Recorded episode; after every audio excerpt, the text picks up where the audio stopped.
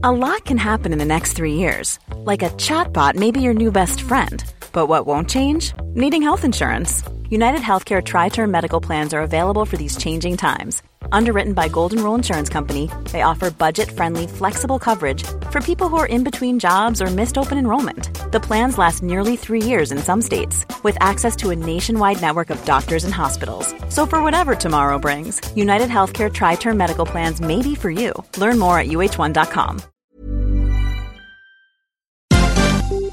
This is MPB News. Hi, this is Karen Brown. Thanks for checking out the Mississippi Edition podcast. If you like what you hear, click subscribe, hit like, or leave us a comment if your app has that feature. Then find other MPB podcasts by searching MPB Think Radio on your favorite podcasting platform. Thanks.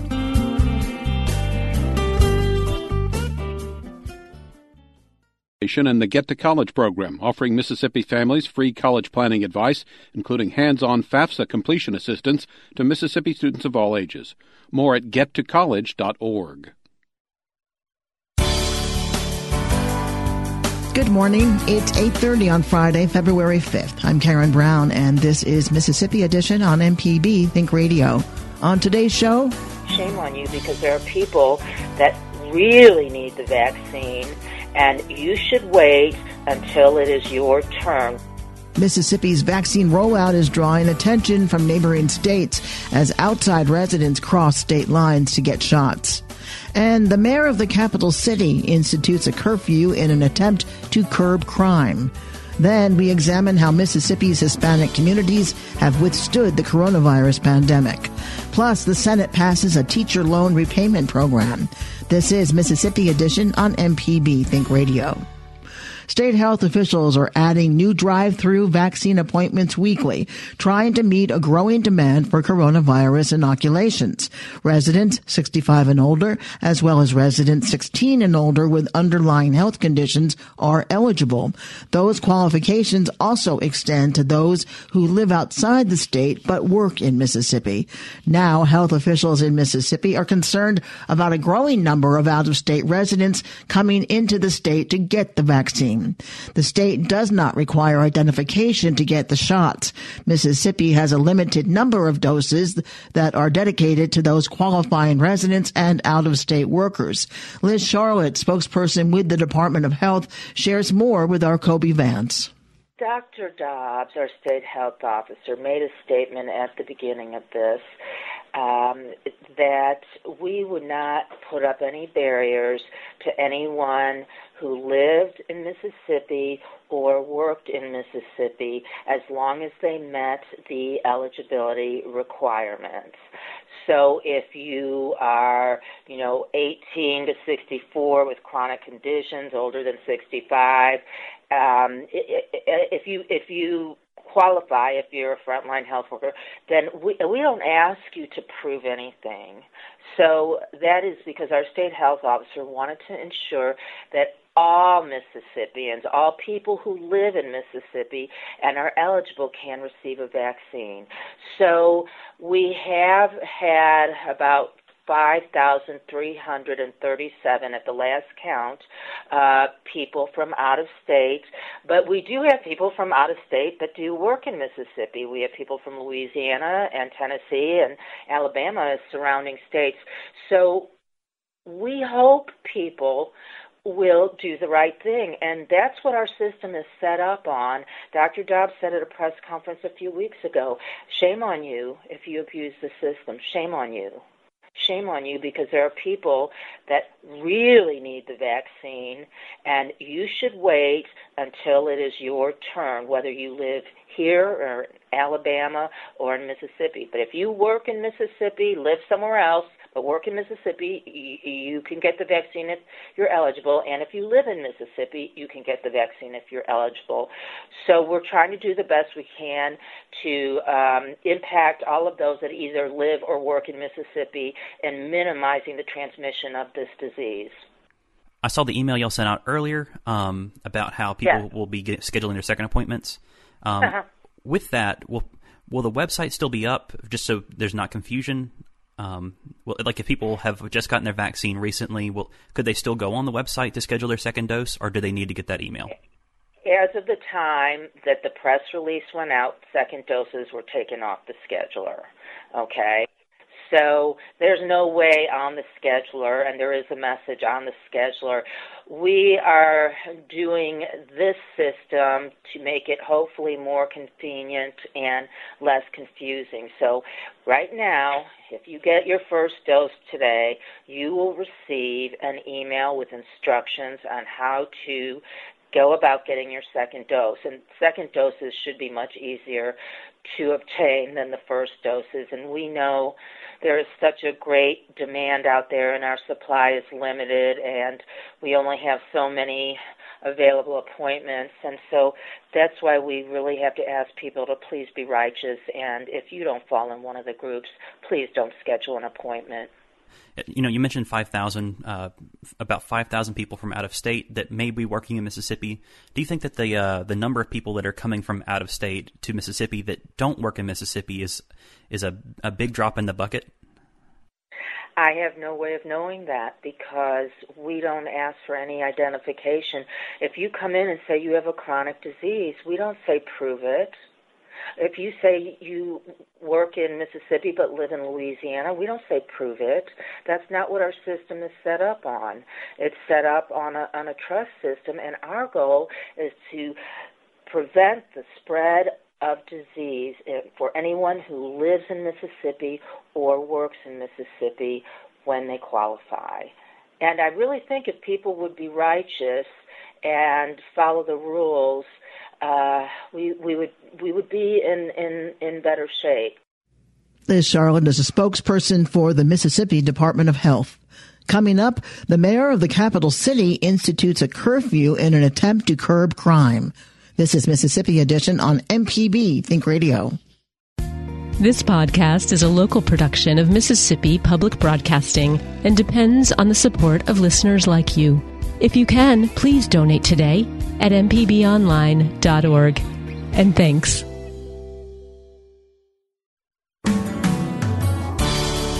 This is Mississippi Edition on MPB Think Radio. I'm Karen Brown. The mayor of Mississippi's capital city is issuing a curfew in an effort to curb crime. Jackson Mayor Chokwe Antar Lumumba announced a proclamation of civil emergency yesterday that places a curfew on residents under the age of 18 from 10 p.m. to 5 a.m.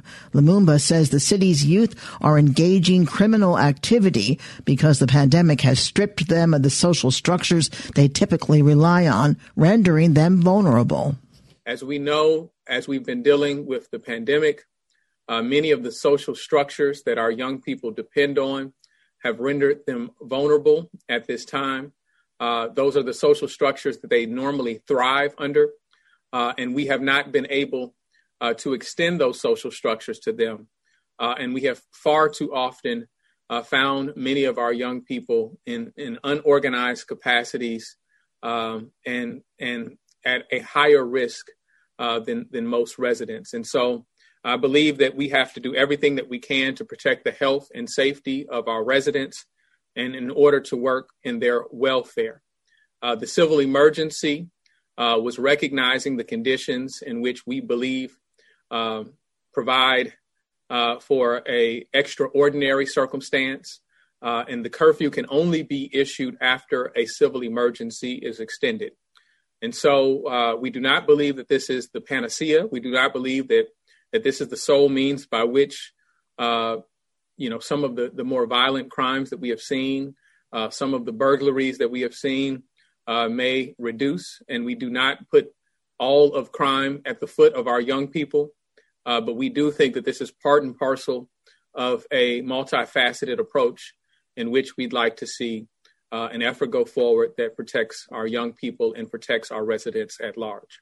The mayor cited a recent wave of criminal activity involving the city's youth as the impetus for this proclamation. There have been a number of, of instances, as I mentioned, uh, where we've uh, understood that there's been participation in, in certain burglaries, uh, and it has been uh, the, re- the report of the police department that there have been some younger actors involved and we've seen an increase uh, an increase in their involvement in, in some of the nefarious activities. Uh, we've seen a number of young people killed. Uh, the events of last week, while it would not have been within the time frame of the curfew, we have witnessed uh, the homicides of many of our youngest residents uh, within recent months. And so, as I said, this is sincerely an effort for their protection. Lumumba says the curfew, which began yesterday and extends for five days, will be enforced through existing juvenile delinquency statutes. The penalties are going to be in accord with the uh, Mississippi Youth Court statutes uh, under the Juvenile Justice and, and Delinquency Act, um, Prevention Act. So, uh, the normal manner in which du- juvenile uh, delinquency is is adjudicated and, and the proper authorities and, and court systems that deal with delinquency of minors uh, will have jurisdiction over any violations. Uh, and we will be looking for the support of our law enforcement, um, as well as I have been. It has been indicated by some of the leadership over at the uh, Hinds County Board of Supervisors uh, that they're going to try to engage the uh, sheriff's department as well. Uh, and so this is not in an effort to one criminalize our young people, nor is it in an effort to you know put put the issues of crime solely at their feet, but it is an effort to protect them. Uh, we are trying to protect our young people and and also extend uh, the protection of the health and welfare of our residents by and large. Chokwe Antar Lumumba is the mayor of Jackson. Coming up, we examine how Mississippi's Hispanic communities have withstood the coronavirus pandemic. This is Mississippi Edition on MPB Think Radio.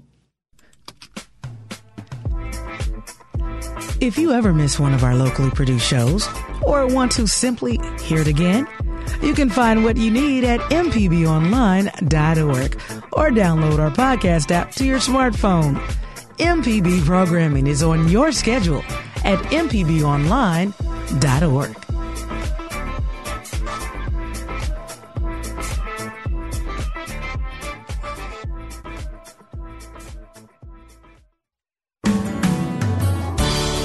This is Mississippi Edition on MPB Think Radio. I'm Karen Brown.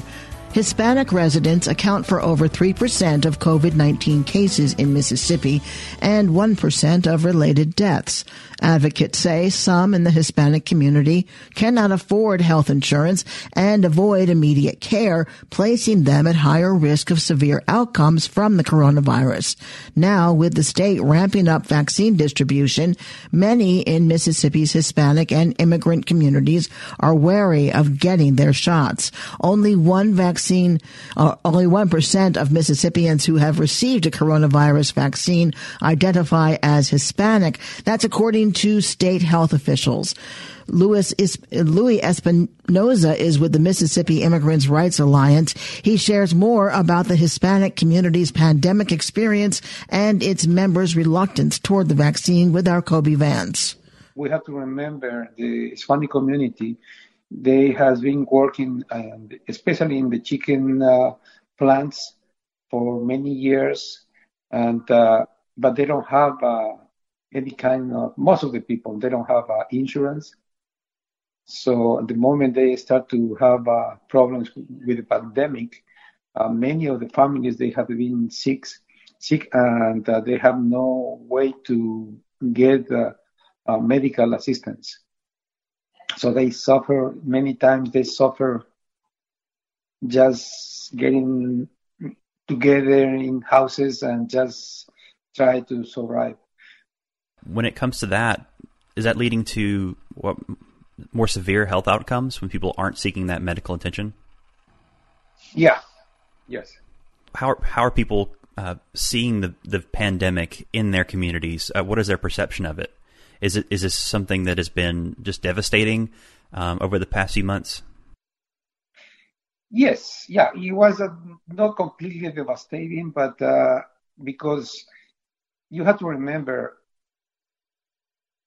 all those families they come here and they take a, a lot of uh, risk coming here and just because they want to have a better life they want to have a, better future for the kids for the family so what happened is just one more thing they have to deal with, and uh, let's keep moving. Let's keep uh, working. So uh, yes, uh, sometimes they had a problem because, like I said, if the, even if I, I, I remember, I know many cases where they have to go to see if they uh, they, they, didn't know anything at, at to start like everybody asked about uh, the covid. So they feel sick they maybe they have a flu they they think maybe they have a, just a small uh, you know something small. But they, when they start to feel more more more sick so then decide to go and see if they have the covid because they start to listen about the covid but the problem they had is because they went to the clinics around the towns where they live, and the clinics charge uh, a lot of money just to, you know, to, it's not only, okay, I want to have it, because when everything starts, the clinics, they not only try to give the, the, you know, the test, but they go first to have a exam, medical exam, so the bills sometimes go $500 and up. So it was really economically for the families was really bad because they had to pay that because they don't have insurance. They have uh, they don't have any kind of to cover that uh, money from any any kind of uh, insurance. How has been how has the vaccine been received in the uh, Hispanic community here in Mississippi? We are working on we are working on because uh, there is in any every language is so many different uh, ideas, uh, theories about uh, not now they are going to control us, they are going to know where I live. So um, most of the community, the people in the community, they try to just go in you know low way so they, they, they don't want to show up everywhere because what they want is just work and keep raising the kids. So no and they don't know too much about uh, the right now about the vaccine. We has been uh, today last week we had a the zoom with the health department trying to explain the community about uh, the the vaccine and how it's going to work Next week we have another one with Dr. Fauci, Fauci and Dr. Dobbs. So uh, we, yeah, they they really are working, trying to reach the community and trying to explain about uh, how important it is to everybody get the vaccine, and uh, we try to explain them uh, person to person. Uh, that's what I am doing. Explain them when I have the opportunity and I have meetings with the people in different cities. You know, we have to do that. Even we have to do. Actually, the next week I'm to have the myself. I'm to have the vaccine, and uh, I'm to make a short video to to put in in our pages, so they can they know me. So I hope that that is to help them to also many of, of the persons feel comfort because uh, uh, we are doing that too. Louis Espinoza is with the Mississippi Immigrants' Rights Alliance. Coming up, the Senate passes a teacher loan repayment program. This is Mississippi Edition on MPB Think Radio. Hey, this is Larry Morrissey with the Mississippi Arts Commission. I'm one of the hosts of the Mississippi Arts Hour, the arts interview show on Think Radio. We talk with visual artists, musicians, writers, as well as people who help bring the arts to their communities. We hear about how each artist learned their craft and get some insight into their creative process. You can hear the Arts Hour every Sunday at 5 p.m. on Think Radio, or listen anytime by subscribing to the show through your favorite podcasting app.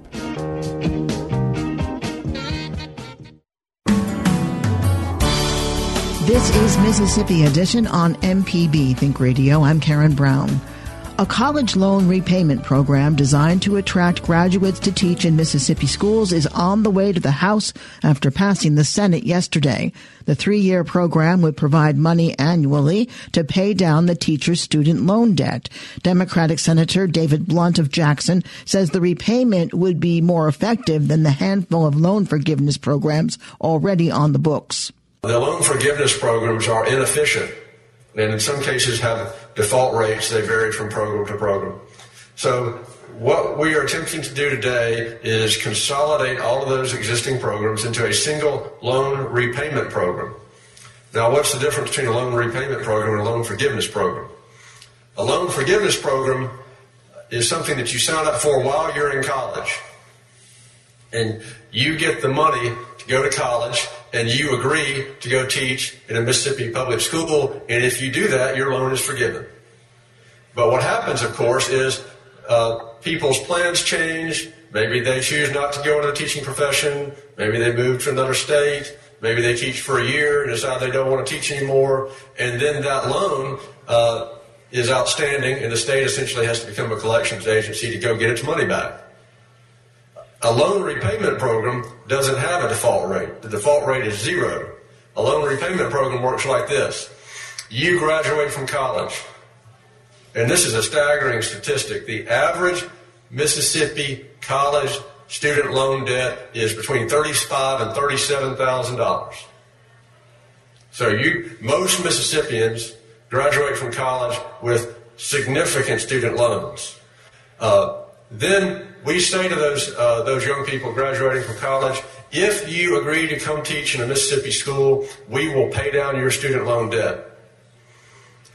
And then the teacher or the, the, person enters the teaching profession and they teach. At the end of the year, they go to the Office of Financial Aid with a piece of paper that says, I taught. The state of Mississippi writes a check to that loan provider, and the principal on that loan is reduced by that amount. That's the way a loan repayment program works. Under the program, all public school districts in the state would qualify. In all, teachers in a school district not designated as a critical needs shortage area could receive up to $10,500. Teachers in districts designated as critical needs shortage areas could receive up to $16,500. Republican Chris McDaniel inquired about the overall cost of the program and how much total student debt the bill intends to provide. If 80% of the teachers go into a non critical needs district, and 20% go into a critical needs district, and I don't have any way of knowing, that's just a number I made up, uh, then you're talking about $3.9 million first year. 3.9. 3.9, yes, sir. That will be each year. And that, that money is coming from the uh, general appropriations? Yes. Is the idea uh, to pay back the entirety of these teachers' loans over time? Is that is that the idea? No, it's not. Uh, if you, under what we're proposing, and again, these numbers are subject to change, if you go to a non-critical needs shortage district and become a teacher, your total award to, uh, not your award, the number that go, the amount that goes to pay down your college loans would be ten thousand five hundred dollars. So if you graduate with the average amount of college student debt in Mississippi and you owe thirty-five thousand dollars, you still owe $25,000. But, but we would have paid down 10005 of your loan. Another education bill authored by Education Chairman Dennis DeBar passed the Senate yesterday. It requires the State Department of Education to issue a Mississippi license to any teacher who has a valid out-of-state license within 14 days of receipt of the application. Teachers receiving reciprocity would still be subject to a background check before being hired by a district under a separate statute. This has been Mississippi Edition on MPB Think Radio. Thanks for listening to the Mississippi Edition podcast from MPB News and MPB Think Radio. Don't forget to subscribe if you haven't already, and if your app lets you, leave a comment or review. We really do appreciate it. Remember, you can always get in touch with MPB News on Facebook and Twitter, and fresh episodes of the podcast are posted every weekday morning. I'm Karen Brown. Thanks for listening. This is Mississippi Edition from MPB Think Radio.